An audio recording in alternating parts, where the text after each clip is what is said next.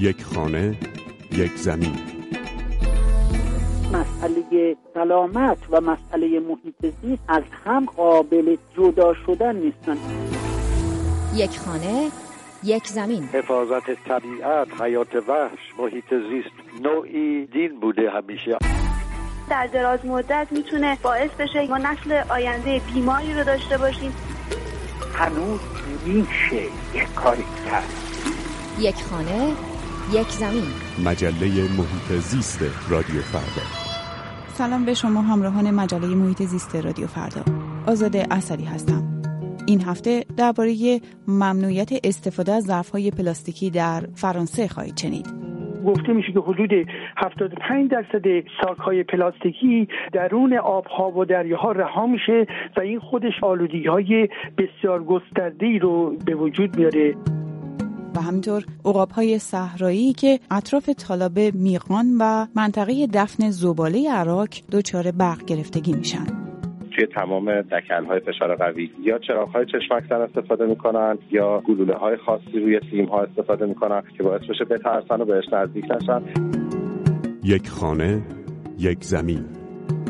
فرانسوی هایی که غذا و نوشیدنیشون رو در بشخاب، لیوان و فنجان پلاستیکی یک بار مصرف سرو می‌کردند با ماجرای تازه‌ای روبرو شدند. قانون ممنوعیت مصرف ظرفهای پلاستیکی دست رستوراندارها و اغذیه فروشها و کافه ها رو خواهد بست. خداحافظی با ظرفهای پلاستیکی تا چهار سال دیگه یعنی تا سال 2020 میلادی در فرانسه قطعی میشه. از این تاریخ همه ظرفهای یک بار مصرف باید از مواد طبیعی ساخته بشن و قابلیت کود شدن رو داشته باشند. ابتدای تابستان هم استفاده از کیسه های پلاستیکی در فروشگاه ها ممنوع شده بود و مشتریان باید کیسه پارچه‌ای یا کاغذی با خودشون حمل می‌کردند. جلال ایجادی کارشناس محیط زیست در پاریس درباره دلایل و شرایط ممنوعیت پلاستیک در فرانسه میگه.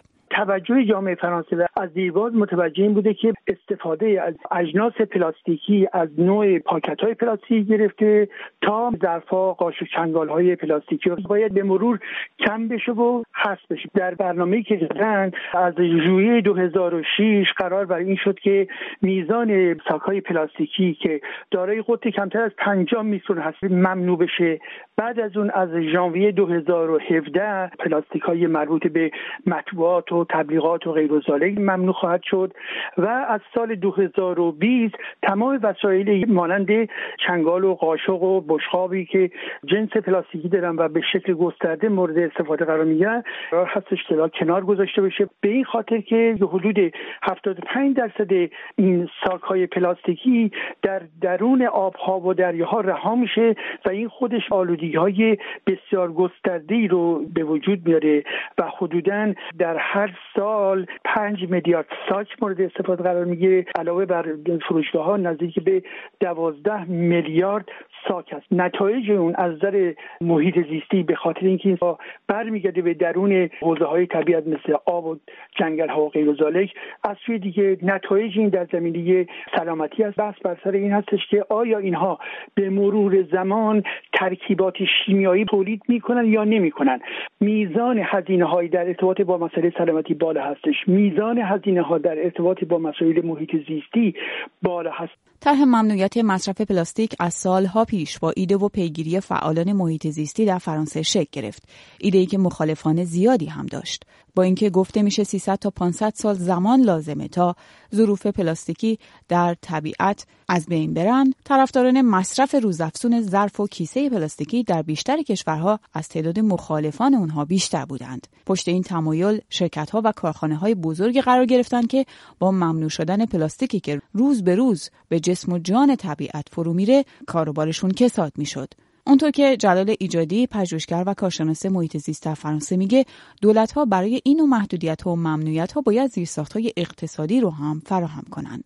از کل تولید نفت در جهان هر سال حدوداً 300 میلیون پلاستیک تولید میشه و 8 درصد موادی که در نهایت نفتی هستند به تولید ساکای پلاستیکی و مواد پلاستیکی گوناگون منجر میشه. بنابراین یک اقتصاد بزرگی رو معنا میده. مجموعه این شرکت ها و بنگاه هایی که تو این زمینه فعال هستند بحثشون بر اینه که اگر این ممنوع بشه فعالیت تولیدی ما ممنوع خواهد شد و بنابراین مسئله اشتغال و مسئله حیات اقتصادی این شرکت ها مطرح است. از نظر صرف اقتصادی که ما نگاه بکنیم این معنادار است. ولی از نظر منافع محیط زیستی و منافع انسان ها و در ارتباط با سلامتی انسان ها قابل قبول نیست. باید دولت ها روند زمانی رو در نظر می‌گیرن شرکت ها بتونن تحولات لازم رو در سیستم تولیدی خودشون یا در موادی که درش استفاده می‌کنن به وجود بیارن و بهتر این شرکت ها باید از سوبسید و کمک های دولتی و کمک های در واقع اروپایی استفاده بکنن در غیر این حالت منجر به شکست و تخریب اشتغال در این زمینه خواهد شد. افزایش تولید، قیمت ارزان، دسترسی سریع و حمل و نقل بسیار ساده به ظرفهای یک بار مصرف در ایران هم اونها رو جایگزین ظرفهای سنتی و مهربانتر با طبیعت کرده. حجم ظرفهای یک بار مصرف در بعضی از روزهای مذهبی مثل ماهای محرم و سفر و همینطور روزهای منتهی به انتخابات اونقدر زیاد میشه که شهرداری ها هم در جمعآوری اونها مستصل میشن. خبرگزاری ایرنا میگه هر سال بیش از 177 هزار تن پلاستیک در ایران تولید میشه. حجم عظیمی از زباله پلاستیکی رو در نظر بگیرید که شهرها، روستاها، ساحلها، رودخانه ها و دریاها رو پر می‌کنند. در کنار این آمار باید کیسه های پلاستیکی خرید میوه و سبزیجات و خاربار رو هم در نظر گرفت. محمد رضا فاطمی استاد دانشگاه محیط زیست دریایی در دانشگاه آزاد اسلامی مقیم تهران میگه در ایران سبقه استفاده از مواد طبیعی به جای پلاستیک بسیار طولانیه که میشه دوباره به اون رجوع کرد. هایی درست بکنیم از جنس الیاف و خرما. تعداد زیاد الیاف و خرما در جنوب داریم. هزاران سالی که از نی و الیاف و خرما محلی ها سبد درست می‌کنن. سبد های بسیار بزرگ گنجایش 5 کیلو ده کیلو داره. قدیم هم همینجوری بود. ما با سبد می‌رفتیم و خرید می‌کردیم. الان نوشابه ها بایستی حتما برگردن شیشه ای بشن. قدیم ها نوشابه شیشه ای بود. هیچ مشکلی نبود. حتی ما شیشه رو پس می‌دادیم. هزینه ای داشت. باید ممنوع بکنن. یعنی استفاده از این کار تا اونجایی که میشه در صنعت نوشابه سازی یعنی تشویق روش های سنتی و بومی که مغایر با موارد زیست محیطی نیست یا قطع جنگل یا کاهش درخت نیست. توی بعضی از کشورهای اسکاندیناوی چند وقتی هست که تجدید پذیر که از نشاسته گیاهی و ذرت و سیب زمینی ساخته میشن آرام آرام جایگزین پلاستیک شدند. استفاده از این ظرفها اونقدر جا افتاده که حالا سازنده فروشنده و مشتری رو با ایده های مراقبت از محیط زیست و سلامت همراه خود کرده و دیگه تبدیل به بخش ضروری زندگی مردم شده. یک خانه یک زمین. عقاب‌های صحرایی سالهاست که در فصل تابستان از منطقه سیبری به ایران میان.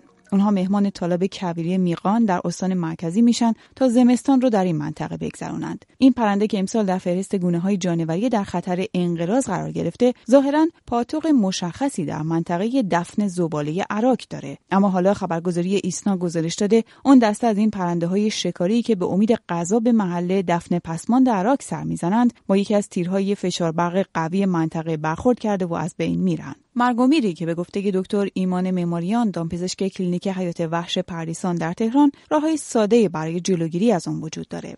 چیزی که سازمان ملل برای جلوگیری از برگرفتگی پرنده ها گفته خب اولیش خیلی گرون قیمت و خیلی بعیده که توی ایران اتفاق بیفته. توی کشورهای مثل هلند و بلژیک اتفاق افتاده که سیم های برق فشار قوی رو زیرزمینی عبور دادن. ولی راه های دیگه که وجود داره توی تمام دکل های فشار قوی یا چراغ های چشمک استفاده می‌کنن یا گلوله های خاصی روی سیم ها استفاده می‌کنن که باعث بشه بترسن و بهش نزدیک نشن و در ضمن باعث بشه ببینن. اگر شب پرواز می‌کنن که البته عقابا هم اکثرا روز پروازن و توی روز هم باعث بشه ببینن سیما رو و بهشون برخورد نکنن. و خیلی هزینه زیادی هم نداره برای این موضوع. برای اینکه آسیب پرنده ها حالا چه پرنده های در خطر انقراض باشن چه در خطر انقراض نباشن کمک بکنه. و بعدم فاصله بین سیم ها خیلی مهمه. چون اگر فقط با یکی از سیم ها ارتباط داشته باشن اگر سیم های معمولی برق باشن برق نمیگیرتشون. مگه اینکه به دو تا سیم با هم دیگه برخورد بکنن. با این وجود ایمان مماریان میگه این پرنده در معرض خطر بیش از برق گرفتگی با مسائل خطرناک دیگه ای در این منطقه روبرو هست. احتمالا مدیریت پسماند درستی نداره که باعث میشه پرنده ها برن اونجا و از پسمانده استفاده بکنن. هم براشون مشکلات مختلفی می‌تونه ایجاد بشه هم بیماری ها رو می‌تونن گسترش بدن هم خودشون می‌تونن بیمار بشن و این مشکل بیشتری ایجاد می‌کنه. گفته میشه سه دلیل اصلی کاهش جمعیت این پرنده های در معرض خطر نابودی در ایران برق گرفتگی، شکار و سم هست. که به خصوص در این منطقه در عراق باعث تلف شدن اونها میشه.